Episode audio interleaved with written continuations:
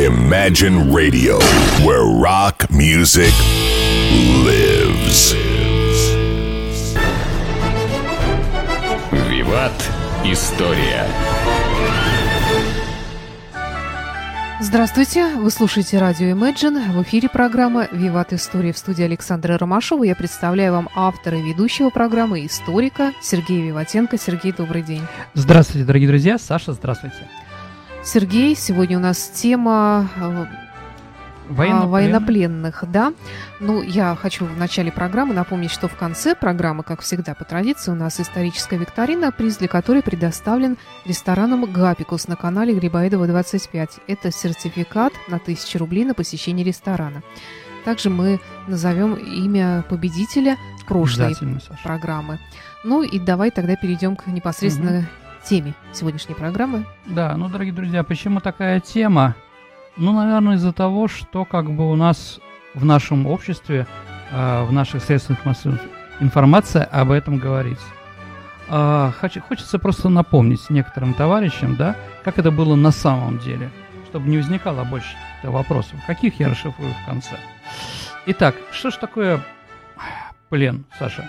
Как ты понимаешь, что такое, кто такие военнопленные? Ну, это насильное лишение свободы всего, чего только можно, передвижение, в частности, вообще свободы. Ну, насильное. было, плен. Э, Это ограничение свободы военнослужащих враждебных армий, вражеской армии, с целью недопущения их дальнейшему участия в войне. Мгм. Ну, так официально называется Да. плен, да? А, у нас, ну, плен существовал всегда, наверное, да, когда существуют войны. Единственное, что, конечно, в начале, если мы говорим, то пленных не брали. Их уничтожали или продавали рабами, продавали на галеры, ну и так далее и тому подобное. Чем ближе мы к нашему времени, тем к пленным становилось отношение, отношения более, что ли, гуманные. А, вообще, конечно, войн без пленных не бывает, это правильно. Для любого воина, конечно, плен это позор, скорбь и надежда. Но в 20 веке, особенно во Второй мировой войне, все, что, э, скажем так, происходило, а, плен стал для, особенно для наших отечественных солдат, стал жесточайшим физическим, психологическим и нравственным испытанием, через которые прошли, ну, миллионы наших сограждан. А, да, в начале 20 века, э, скажем так, Гагская конференция, а потом Женевская, о которой мы еще поговорим с вами, выработали, э, скажем так, кто такие военнопленные? Э, скажем так, аксиомы, да? Чтобы никто, если они, военнопленные появляются во время войны, к ним не обращался. Военно... Они не преступники, они враги, которые сохраняют свое подданство, да? И третье, а, они военные. Вот, наверное, три пункта, кто такие военные на сегодняшнее э, число. Вы, наверное, знаете, что немцы э, вели с нашими пленными по-скотски. Это мы еще с вами поговорим об этом. А Сегодня об этом передача. Но они как бы говорили, якобы, и на Нюрнбергском процессе даже выступили с заявлением, э, что, Женевская, что СССР не подписал Женевскую конвенцию 1929 года, и поэтому к ним, к нашим пленным, нельзя было относиться так, как и всем остальным. Ну, немцы лукавят, потому что а, сразу военный трибунал, международный трибунал отклонил довод этот как несостоятельный, Э, и Нюрнбергский трибунал указал, что всегда и во всех случаях при обручении с военнопленными должны быть применены общие принципы международного права. Содержание в плену должны преследовать лишь одну цель – воспрепятствовать военному принимать участие в военных действиях. Убивать беззащитных людей или даже наносить им какой-то вред – это противоречит военной традиции. Итак, да, действительно, Советский Союз не подписал. Кстати, почему не подписали? Об этом я просто объясню, дорогие друзья, что сейчас, когда обвиняет сталинизм, Сталина и нашу страну, что мы виноваты в том, что произошла катастрофа с нашими пленными. Нет, дорогие друзья, это неправда, это клевета. Это начинается фальсификация истории. Подписали бы мы Женевскую конвенцию, не подписали, немцы все равно устроили то, что они хотели. И я попытаюсь это сегодня доказать. Вообще, да, мы не подписали по- из одного пункта. Потому что, Саша, Женевской э, конвенции говорится, что э, пленные разных национальностей должны жить отдельно друг от друга.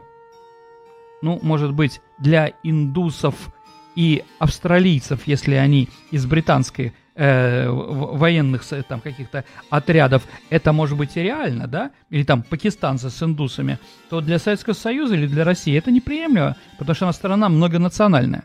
И если начинает разделять наших людей по национальностям, да, ну представить такой там, да, отдельный ад для каждой национальности, то, наверное, там сразу начнется какой-то коллаборационизм, какие-то попытки какую-то нацию, э, скажем так, эм, э, скажем так, приблизить к себе, да, облагородить, пропоставить с другой. Ну, понимаете, что для будущего нашей страны это большая очень проблема. Поэтому мы, мы в принципе, признали в 1931 году Народный комиссар иностранных дел Максим Максимович Литвинов признал Женевскую конвенцию, но он сказал, что вот нас не устраивает эта статья. Ну вот, а говорить это что, Гагскую конвенцию мы не подписали, просто смешно. Автор Гагской конвенции о пленном Николай II, русский царь. Русские были организаторы, и русские подписали. Если вы, дорогие друзья, требуете от нашей страны, от Советского Союза в то время, долги царского правительства, так извольте признать тогда и правоприемницы Советского Союза, скажем так, правовым актом, которые были до 17 года. Но еще раз говорю, им на это было наплевать немцам, да? А, я просто, а, скажем так, проведу сегодня несколько документов, процитирую их, да, чтобы понять, что то, что происходило во время войны, это не случайно. Это государственная национальная политика немцев против нашей страны. Ну, давайте я с такого документа начну, что ли. А, недочеловек. То есть каждый, э, каждый немец э, имел брошюрку, да, Dead Mention, да, недочеловек, чтобы было понятно, с кем они воюют, да. Недочеловек – это биологически, на первый взгляд, абсолютно идентичный человеку животное, созданное природой с руками, ногами и своеобразными мозгами. Но это совсем не иное, ужасное создание, лишь подобие человека, находящееся в духовном плане ниже, чем зверь. Одним словом, недочеловек. Понимаете, да? Ужасно. Да, ну нет, ну для немцев это нормально. Неужели О чем разговор? верили в это? Угу. Гиммлер, когда началась война, эта идеология, это война идеологии и борьба в раз. С одной стороны стоит мир, который мы хотим видеть, прекрасный, упорядоченный и справедливый, а с другой стороны, внимание, дорогие друзья, про нас. 180 миллионов смесь рас и народов с, неспроиз... с неспроизносимыми именами, сущность которых такова, что единственное, что с ними можно сделать, это уничтожить без всякой жалости и милосердия. Понимаете, да? А, вообще, да, самое главное, наверное, то есть немцы не собирались нормально поступать с нашими пленными. Да, произошла в начале войны трагедия. А, сколько же было всего пленных? Но историки, а, скажем так, спорят по этому вопросу. Наверное, где-то три с половиной миллиона человек. Ну, немцы писали, извините, немцы писали о 5 миллионах 270 тысяч пленных, да? А Наши писали ну, где-то 4, 4,5 э, миллиона. Я просто объясню уровень трагедии того времени, дорогие друзья. Да, 41-42 год ужасные были. Под Киевом Красная Армия потеряла пленными 655 тысяч человек. Понимаете, да? А вот... Сразу. Э, в январе 41 года, то есть весне 41 года, из тех 3,900 тысяч э, миллион, э, 30, э, ну, практически 4 миллионов, которые попали в плен к немцам э, за, первый, э, за первые полгода войны, а к весне э, осталось только 1 миллион пленных. Что с ними произошло? Они были уничтожены разными способами. Да. Ну и, кстати, тоже приказ был Министерства труда немецкого, что обращение к русским военнопленным только по номерам. То есть каждый человек терял свое имя – видимо, непроизносимое, как сказал, угу. да, Гиммлер, да, и у каждого был номер, а номер на, скажем так, э, на гимнастерке или на чем они были одеты, а, вот, к которому вот так, только так и обращались, да. Ну и Геринг добавляет, русский непритязателен, поэтому его легко прокормить без серьезного ущерба для нашего продовольственного баланса. Его можно кормить кошками, падшими лошадьми и так далее и тому подобное. Немцы разработали для наших пленных а, пайку еды. Итак, норма еды. Официальная 214 граммов хлеба, мяса вообще нет, жиров 16 грамм, сахара 22 грамма. Но на самом деле это, конечно же, не выполнялось. Чего их кормить-то? А, поэтому в среднем наши историки а, дают норму а, еда один раз в день около 50 грамма хлеба. Что такое хлеб, по мнению немцев, чем они кормили нас, да? Это а, содержание хлеба 50% рожь, 20% целлюлоза, 20% брюквенные листья, и, видимо, для витаминов, да, и 10% соломы. Понятно, да? А эта еда не дает, скажем так, мысли о том, что они хотели как-то нас сохранить. Понимаете, да? А, из приказа по делу военнопленных. Советские солдаты потеряли право на достойное обращение согласно условиям Женевской конвенции. Следует относиться к ним без никакого снисхождения. О чувстве гордости и превосходства немецкого солдата надо помнить постоянно. А вот еще из заглавной записки гестапо. Нет оснований испытывать к русским сентиментальность. Они не военнопленные, а враги, которые сплошь состоят из зверей и скотов. Дорогие товарищи либералы, которые сейчас говорят, что давайте сдадим Санкт-Петербург. Ленинград надо было сдать, надо было проиграть немцам, да, потому что сталинский режим кровавый и прочее. О чем вы говорите? О чем? Вы что, не знаете истории или лукавите? Да, для чего вообще все эти разговоры, которые вы ведете? Они скотские разговоры. Дорогие друзья, тошнит от них. Абсолютно согласна. А вот, поэтому говорить о том, что Сталин, э, не, Гитлер принес нам хоть какую-то свободу или прочее, это ерунда. Они нас уничтожили бы. А вот, да, у, премьер, э, у начальника генерального штаба Гальдера написано. 20 декабря 1941 года. У него был дневник. А, наше положение такое, что у пленных наши солдаты безоговорочно отбирают зимнюю одежду. То есть, представляете, да? А, то есть, вообще, а что у них там еще можно было брать, да? Ну вот, как бы пленных еще все и отбирали. Слов нет. А, вообще, конечно, плен наш и плен, например, английский или американский, или еще какой-то, просто смешон. А вот, к сожалению, мы сейчас не можем, э, как было, ну, мы стремимся к лучшему, да, а фотографии посылать, э, как бы, к, э, скажем так, картинки. А, вот, я думаю, дорогие друзья, посмотрите в интернете, я думаю, вам будет интересно.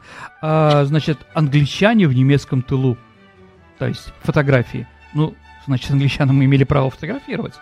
Там очень интересно, англичане открывают э, ящик пива, э, извините, ящик, бочку пива, которую они там пьют, да, они там, у них театр, у них спорт, у них баня, посылки и письма с родины и обратно они могли переписываться, да, а вот практически с голода никто не умер. Не знаю, про французов. Эдит Пиаф приезжала к французским пленным на концерты.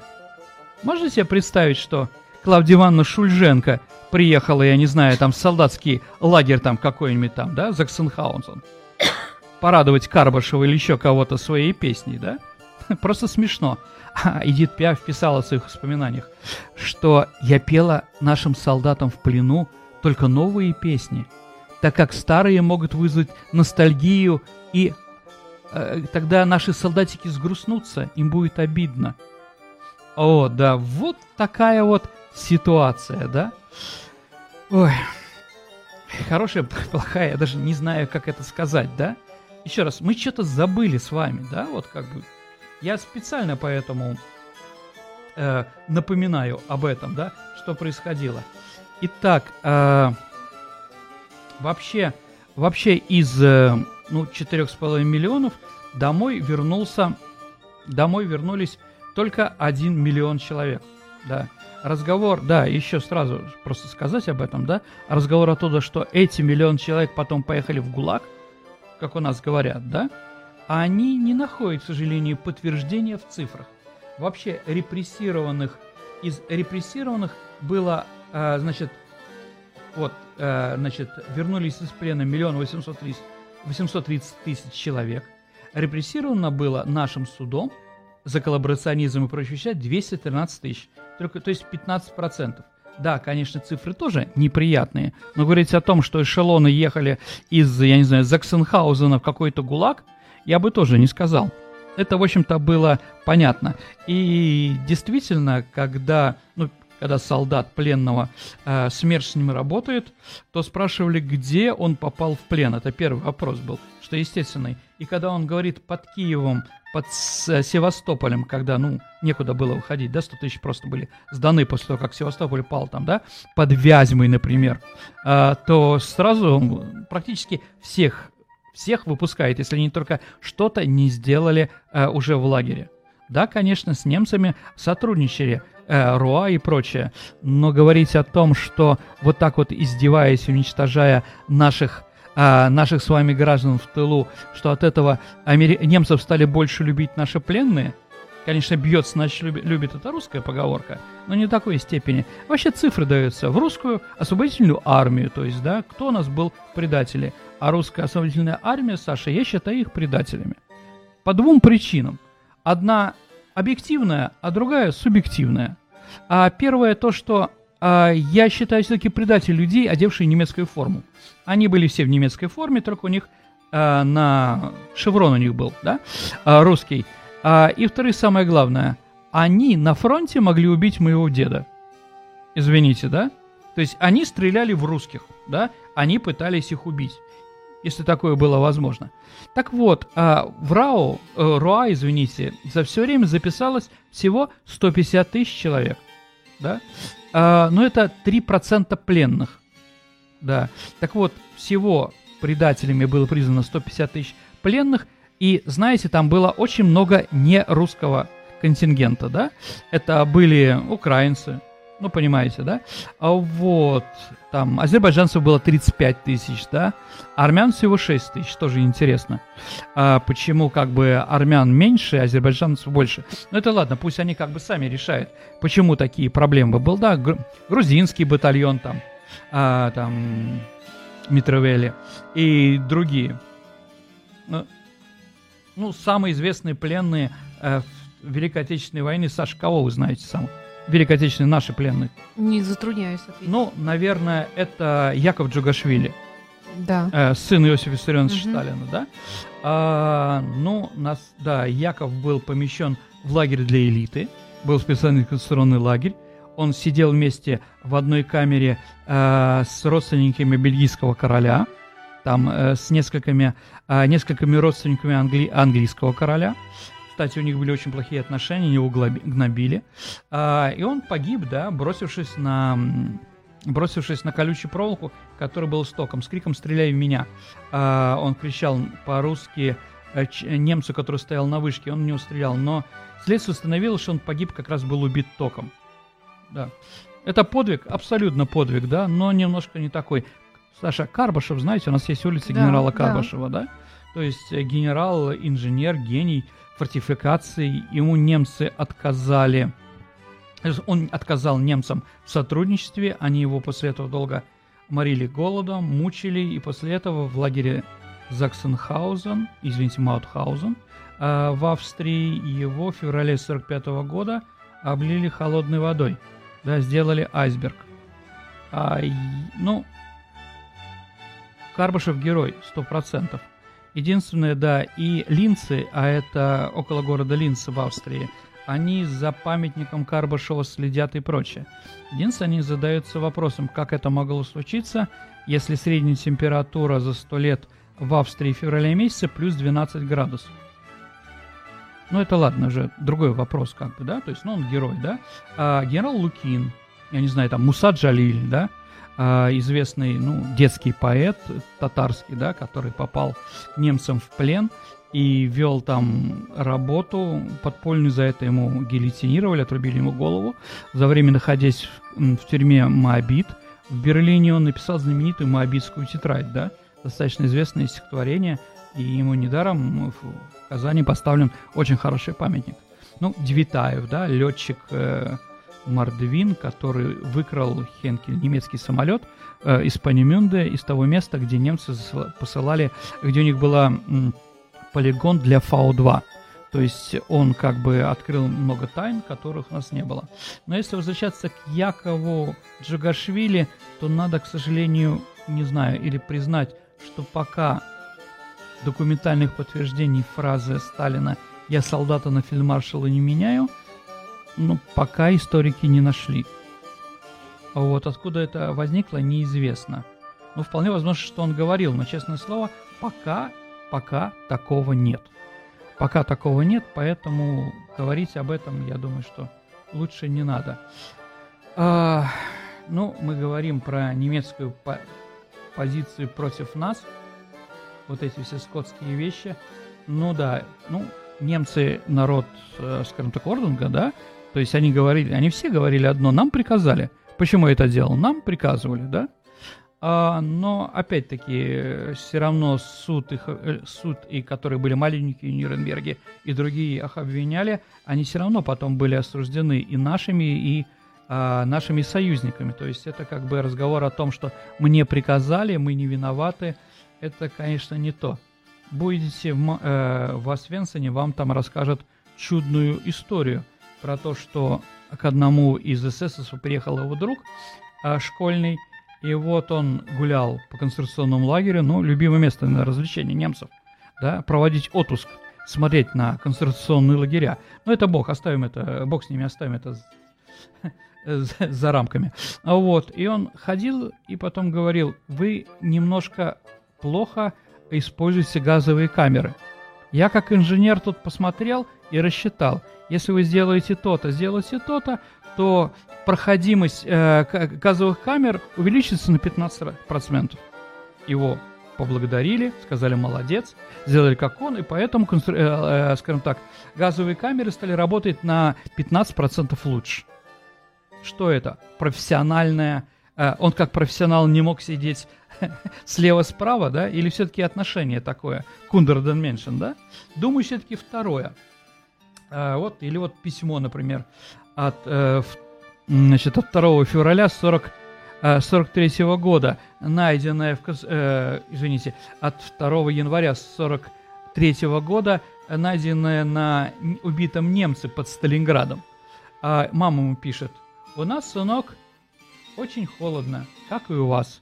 В соседнем городе Филин... Да, у нас померзла а, картофель и в соседнем концентрационном лагере, где у нас работают русские военнопленные, Филинсботали, да, а этим мороженым картофелем а, кормят русских военнопленных. Они умирают в день по 300-400 человек, но ничего другого они не заслужили. Это пишет мать своему сыну на фронт. Вот, вот такие вот взаимоотношения. Не понимаю, да? Как вообще у людей могло возникнуть, у наших, да, у россиян, у граждан России – что надо было сдаться немцам. Что этого они не видели? Или у нас какая-то амнезия такая? Даже когда, извините, у нас там Луриет об этом говорит, да? По-моему, как бы, да, евреям вообще нечего было искать. Вот. Ну да, надо пнуть власть, надо пнуть нашу историю для чего-то, да? Я думаю, это не историческая позиция, это попытка сделать такой своеобразный ложный пиар, самопиар за счет Ну да, если людям не о чем пиариться, то давайте пиариться этим. Да. Сергей, а вот тут угу. во время нашей программы пришел да. комментарий нашего слушателя, да. я прямо тебе зачитаю из угу. чата. Хорошо бы еще послушать рассказ об условиях содержания в ГУЛАГе, про пайку в Соловках, про сотни расстрелянных врагов народа в день, про подписанные гением Сталиным многостраничные списки на расстрелах, про разнарядки по областям и просьбу увеличить их, это чтобы тоже не забыли, а то очень модно стало рассуждать об исторической необходимости репрессий. Абсолютно согласен. Мы об этом тоже поговорим. Э, единственное, что, наверное, о советской власти не было целью, не было целью уничтожить какую-то национальность. Понимаете, да? За неполноценностью. Да, за неполноценность. Абсолютно верно. А вот э, да, и об этом мы тоже обязательно поговорим. Ну, вернемся к сегодняшней теме. Да. Ну, вообще, конечно, э, говорить э, вообще, ш, вот э, я просто приведу пример, когда я этим разбирался, решил посмотреть, а как вообще после, э, после обходились теми людьми, которые были руководителями концентрационного лагеря. Понятно, если там восстание и прочее, их убивают, и, да? А как суд?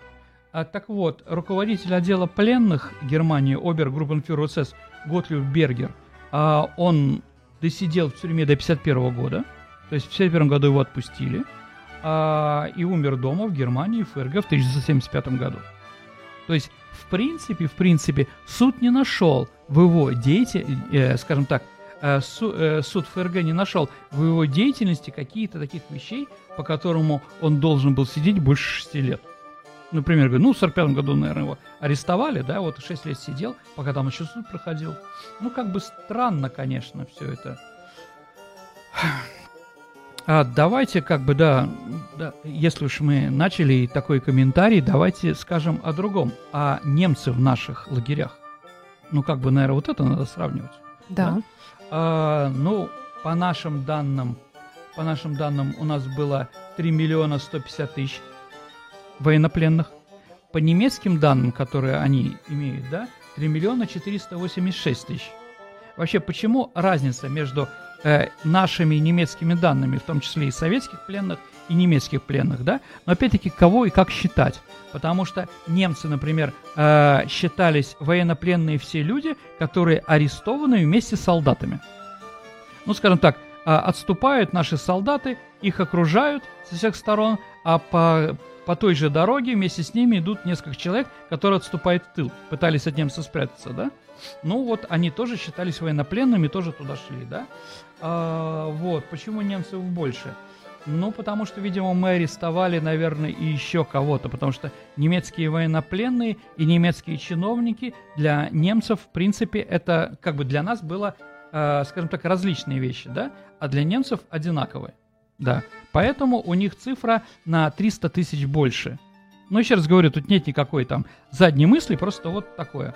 А, так вот, э, советские, значит, э, мы считаем, что э, значит, погибло в наших лагерях 518 тысяч немцев, а немцы считают 1 миллион. То есть, то есть одна треть. А единственное, сразу скажу, Цели у нас уничтожить немцев как таковых в концентрационном лагере не стояло.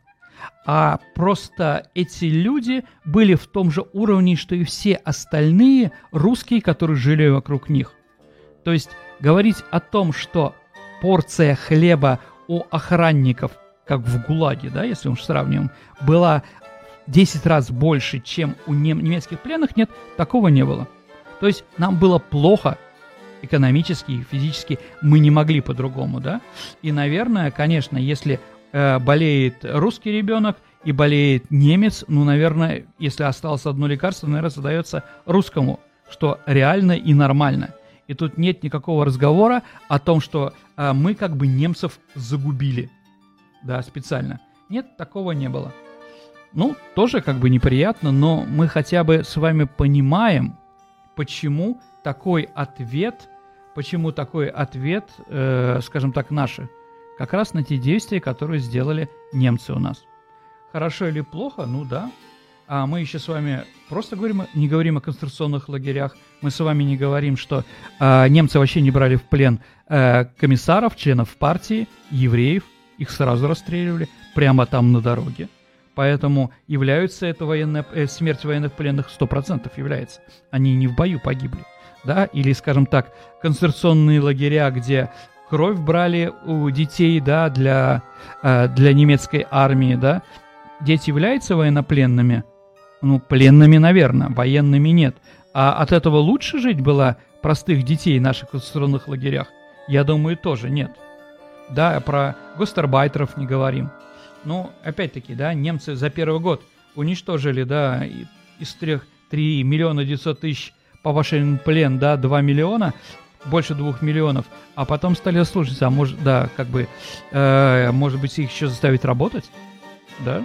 Ну, они как бы работали тоже на жутких работах, их уничтожали там, когда была построена, я не знаю, там, под Винницей, э, скажем так, новая скажем так, штаб-квартиры Гитлера, да, э, всех, э, всех, кто на ней работал, военнопленные, были уничтожены.